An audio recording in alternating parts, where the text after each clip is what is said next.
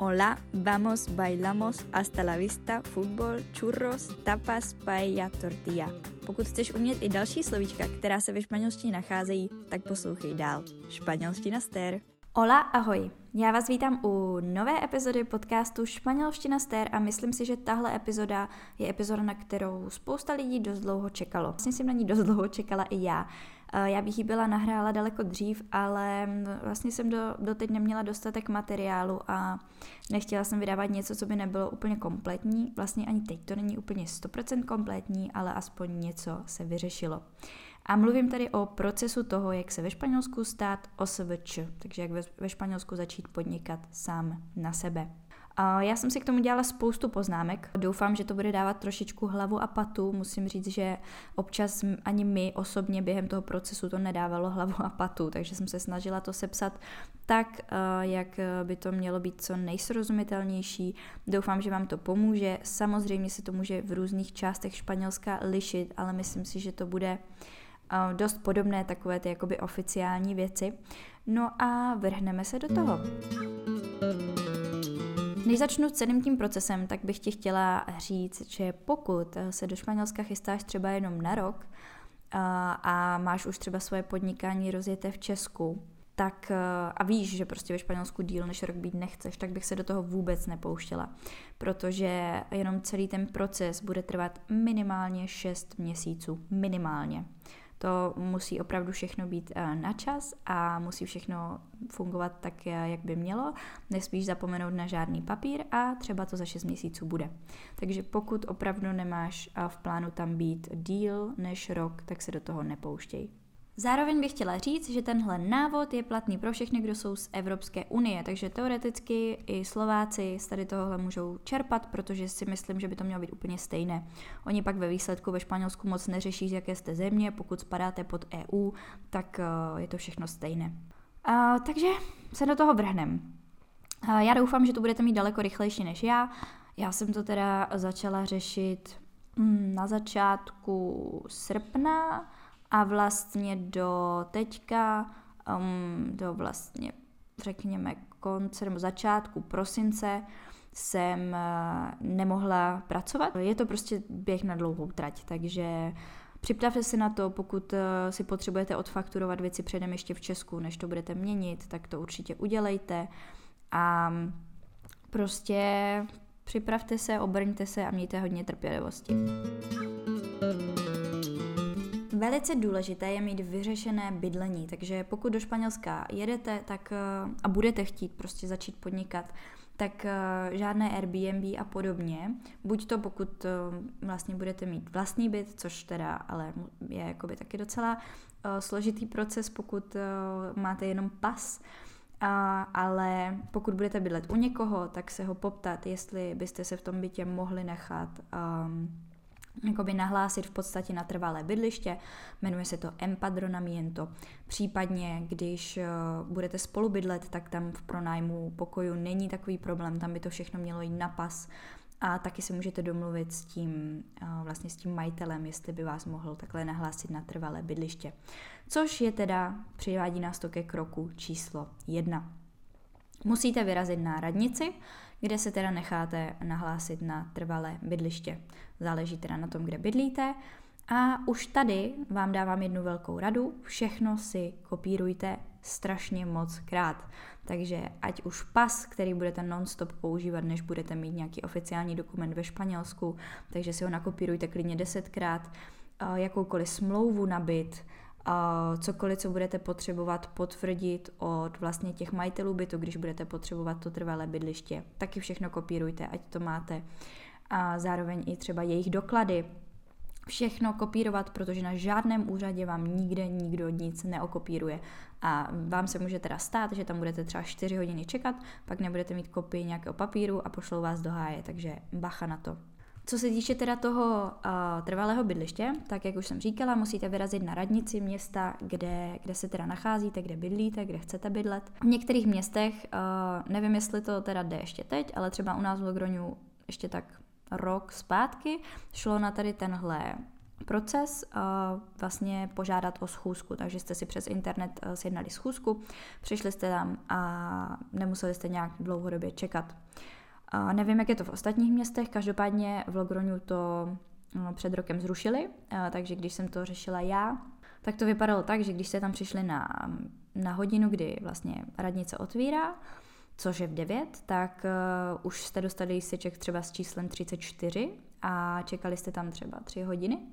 A doporučuji tam mít. Já jsem tam potom byla ještě dvakrát a vždycky si myslím, že jako takový nejlepší čas, kdy tam jít, je třeba v 6 kdy se fakt ujistíte, že budete mezi první pětkou lidí, což znamená, že vás tam čeká venku a tříhodinová, tříhodinové čekání, takže doporučuji nějakou knížku, stáhnout si spoustu podcastů, nebo si vzít třeba iPad s Netflixem, nebo prostě mít Netflix mobilu, no prostě cokoliv, co vás zabaví, pokud eh, jste někde, kde je zima, někde na severu Španělska a je to v zimních nebo podzimních měsících, teple se oblečte, prosím, vemte si sebou třeba i kafe.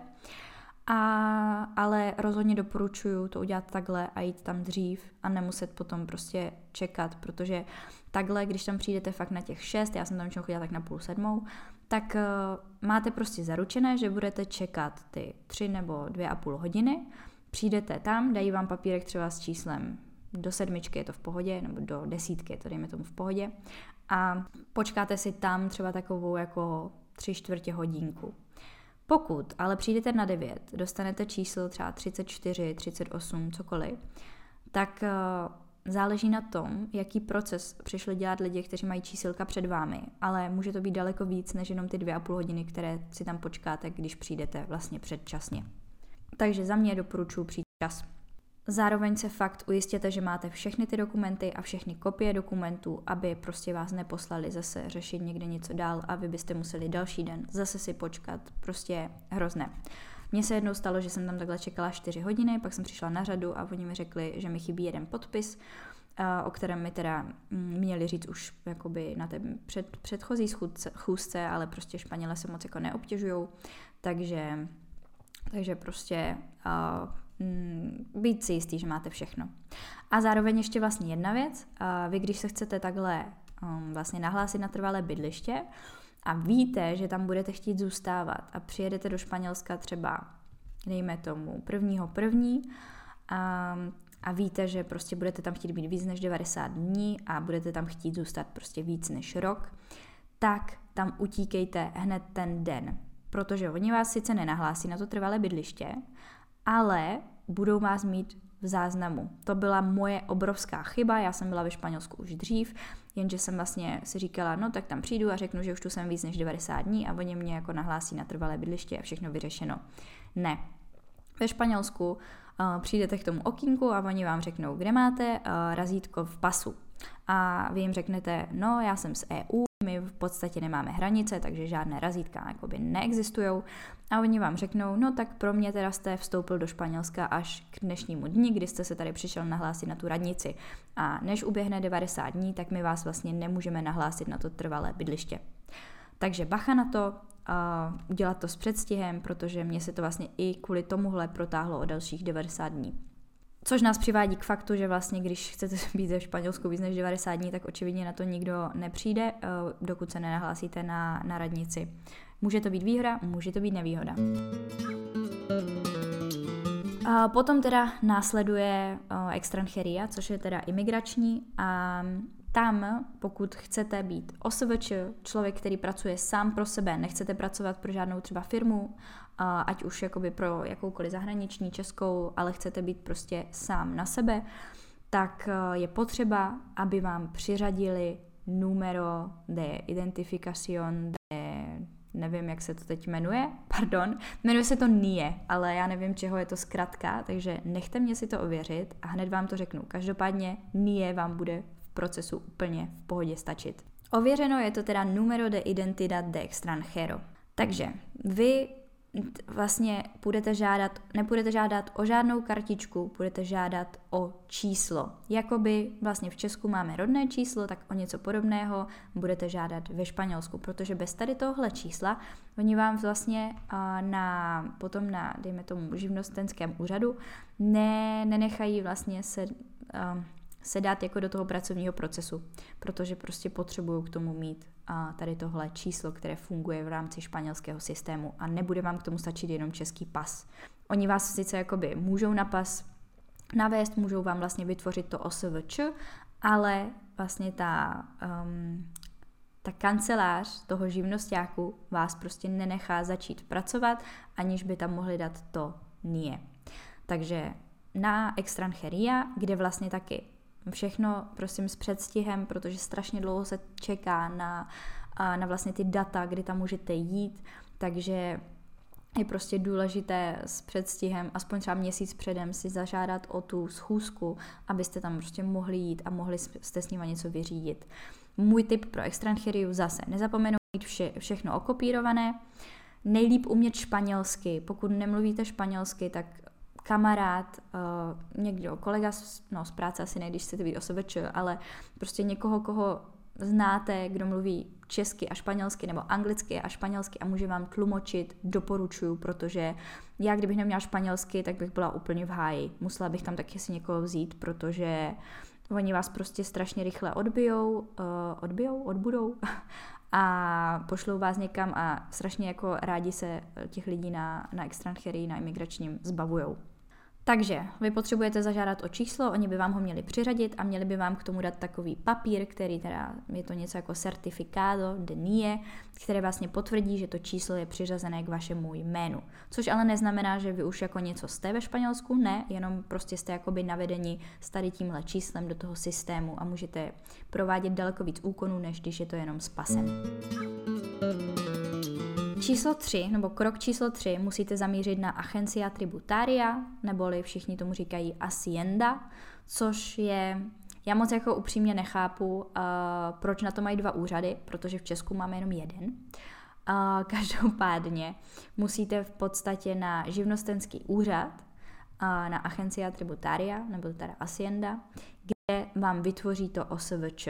Takže vy tam přijdete, přijdete tam právě s tím NIE, a vytvoří nám, vám na to a řeknete jim prostě, co chcete dělat, podle toho oni vás zadají do systému, řeknou vám, jestli teda je potřeba platit daně, není potřeba platit daně, já třeba jsem v rámci lektorství osvobozená z daně, a to vám tam všechno řeknou, a vytvoří vám vlastně ten papír, vy jim řeknete, od kdy chcete být aktivní, oni vám tam dají to datum. Pozor na to, pokud nemáte nic vyřešené předem, ve smyslu uh, NIE, pokud nemáte uh, vyřešenou banku, jakoby účet a tyhle věci, dejte si tam prosím pozdější datum. Klidně třeba si dejte dva týdny, než se to spustí, abyste měli čas vyřešit všechno ostatní. Tohle byl taky můj uh, problém, já jsem si to dala od data, já jsem si tam dala, myslím, týden na to, jenže potom mi chybělo strašně moc věcí, vlastně neměla jsem potvrzení o NIE a už nastal problém a pak jsem musela znovu tam jít, aby to teda jakoby stornovali to datum a abych měla víc času na to si to všechno dovyří, dovyřídit a potom zase přijít a zase si dát teda nové datum, od kdy chci začít oficiálně podnikat. Takže bacha na to. Když máte teda tady ten papír, tak e, s ním musíte zamířit e, do... Asi bych zamířila do banky, tu banku klidně můžete udělat i před tady tím živnostákem, ale je důležité mít oficiální španělský účet, protože pokud chcete podnikat, a chcete začít podnikat, tak oni vás vlastně nenechají do toho procesu vstoupit, když nebudete mít číslo účtu. Protože ve Španělsku to funguje tak, že vy si vlastně zdravotní a sociální platíte jednomu úřadu ale ten úřad si to strhává sám. Není to tak jako v Česku, že vy jakoby uděláte ten, ten, ten bankovní převod, ale ve Španělsku to máte vlastně jakoby trvalý příkaz, který si ale zavádí oni s tím vaším číslem. Takže pokud nemáte španělský účet, tak to neprojde, protože oni potřebují nějaký oficiální z nějaké španělské banky. Já mám ten svůj uh, u banky Santander, protože tam byl i přítel, ale samozřejmě můžete zvolit jakoukoliv jinou španělskou banku. Každopádně nespolehat na Revolut, na jakékoliv jiné tady tyhle mezinárodní online banky, protože to vlastně Seguridad Social potom nepřijímá, takže by vám to stejně k ničemu nebylo. Když máte teda uh, účet v bance, tak můžete vyrazit na Seguridad Social, což uh, je vlastně sociální bezpečnost. Je to vlastně úřad, který řeší jak tu živnostenskou stránku, tak a daně, tak taky vlastně zdravotní. Takže vy tam jdete a potřebujete uh, za prvé, aby vám vytvořili numero de afiliación, což je vlastně takové to pracovní číslo, uh, které má každý Španěl, je to prostě číslo, se kterým se potom řeší jakýkoliv váš pracovní poměr. A zároveň vás musí vlastně spustit vám ten pracovní proces ve stejné datum, jako je to datum, které jste si uvedli na tom předchozím úřadě, což je ta Agencia Tributária neboli Hacienda. Tam se vám to musí zhodovat, musí to prostě začít fungovat na obou úřadech ve stejný den. Takže bacha na to a hlavně myslete na to, nesmíte tam přijít později, pak by z toho byl problém. A když máte tohle všechno oběhané, tak teoreticky máte, bych řekla, vyhráno a, a zároveň už pak nemusíte na ty úřady fyzicky chodit, protože ve Španělsku všechny tyhle věci už potom jdou řešit online. Vlastně už i to, abyste se dali, uh, nebo abyste vstoupili do toho procesu, můžete udělat online, ale já na poprvé jako doporučuji, abyste tam zašli, oni vám pomůžou, udělají to správně, Uh, přece jenom to je docela složité, za mě to dělal přítel, byla jsem z toho úplně vynervovaná, takže oni vám poradí a vlastně vám tam i nastaví, co platit měsíčně jako nový podnikatel a podobně. Abyste ale všechno tohle mohli řešit online, tak potřebujete další věc. Ve Španělsku se do jejich jakoby online systému můžete přihlásit za pomocí tří věcí. Můžete si vybrat jenom jednu z nich, nepotřebujete všechny tři. Jedna z těch tří věcí se rovnou škrtá, protože tím je elektronická občanka, kterou my jako mm, vlastně zahraniční lidé, cizinci nemáme. Takže si můžete vybrat mezi klave, což je vlastně um, taková takové, takový kód, mm, prostě číslo, které máte v mobilu, je to vlastně aplikace a díky ní se můžete potom dostat do toho systému a řešit všechny tyhle věci v rámci prostě OSVČ, zdravotnictví, no všech, všech těchto věcí. Nebo, co mám já, je teda certificado digital de, um, de la Casa de Moneda y Timbre. Ano, zní to přesně jako to, co uh, vyloupili v La Casa de Papel. A myslím, že to bylo až v nějaké další sérii, ale ano. a tam teda přijdete, uh, předtím si ještě stáhnete aplikaci, která právě je k tomu určená, jmenuje se to, myslím, Certificado Digital a uh, oni vám na základě toho vlastně do vašeho mobilu nebo počítače, vždycky je to napojené na to konkrétní zařízení, pozor na to, tak oni vám to aktualizují a vy potom, když se chcete přihlásit do toho systému, tak to děláte vždycky z toho stejného zařízení a díky tomu vlastně ten certifikát v tom zařízení máte a můžete se tak přihlásit a provádět všechny tyhle úkony. Moje další chyba, mám to v mobilu přítele, takže vlastně bez jeho mobilu jsem úplně v háji. Eh, což ještě musím vyřešit. Takže pozor na to, kde to děláte. Je to lepší asi v počítači, bych řekla. No a jakmile máte tady ten certifikát, tak už vlastně nemusíte nic moc řešit uh, fyzicky, nemusíte nikam jako docházet. No a potřebujete teda další věc a tím je zdravotnictví, které už teda doufám um, je jedním z posledních kroků, takže vy vyrazíte na nejbližší vaše centro medico, takže nějaké jako zdravotní zařízení a můžete se když nevíte, pod které spadáte, je to vždycky podle místa bydliště, podle toho, kde máte vlastně to empadronamiento, tak můžete zajít na to nejbližší a oni vám podle té adresy řeknou, pod co spadáte. Tam vy musíte vyrazit na to centrum, kde spadáte a říct jim, takže mám tohle, dones tam samozřejmě všechny potvrzení o tom, že už teda máte spuštěné to OSVČ, a vlastně to vaše empadronamiento, to trvalé bydliště, to potvrzení, co vám dají na radnici a s tím vlastně tam přijít a říct jim, že potřebujete, aby vám teda jakoby spustili i ten zdravotní systém. Takže uh, všechny ty papíry jim tam dáte, oni vás tam zají do systému a řeknou vám hotovo, máte tady papír přiděleného doktora, když je něco prostě v nepořádku, tak uh, voláte na tady tohle číslo a zároveň vám řeknou, zdravotní kartička vám přijde do dvou měsíců. Což teda nevím, abych pravdu řekla, jak to funguje v jiných autonomních oblastech. Každopádně La Rioja má svoji vlastní zdravotní kartičku a ta vám teda přijde do dvou měsíců od té doby, kdy vy si tam vlastně jako zajdete říct, že jste v systému.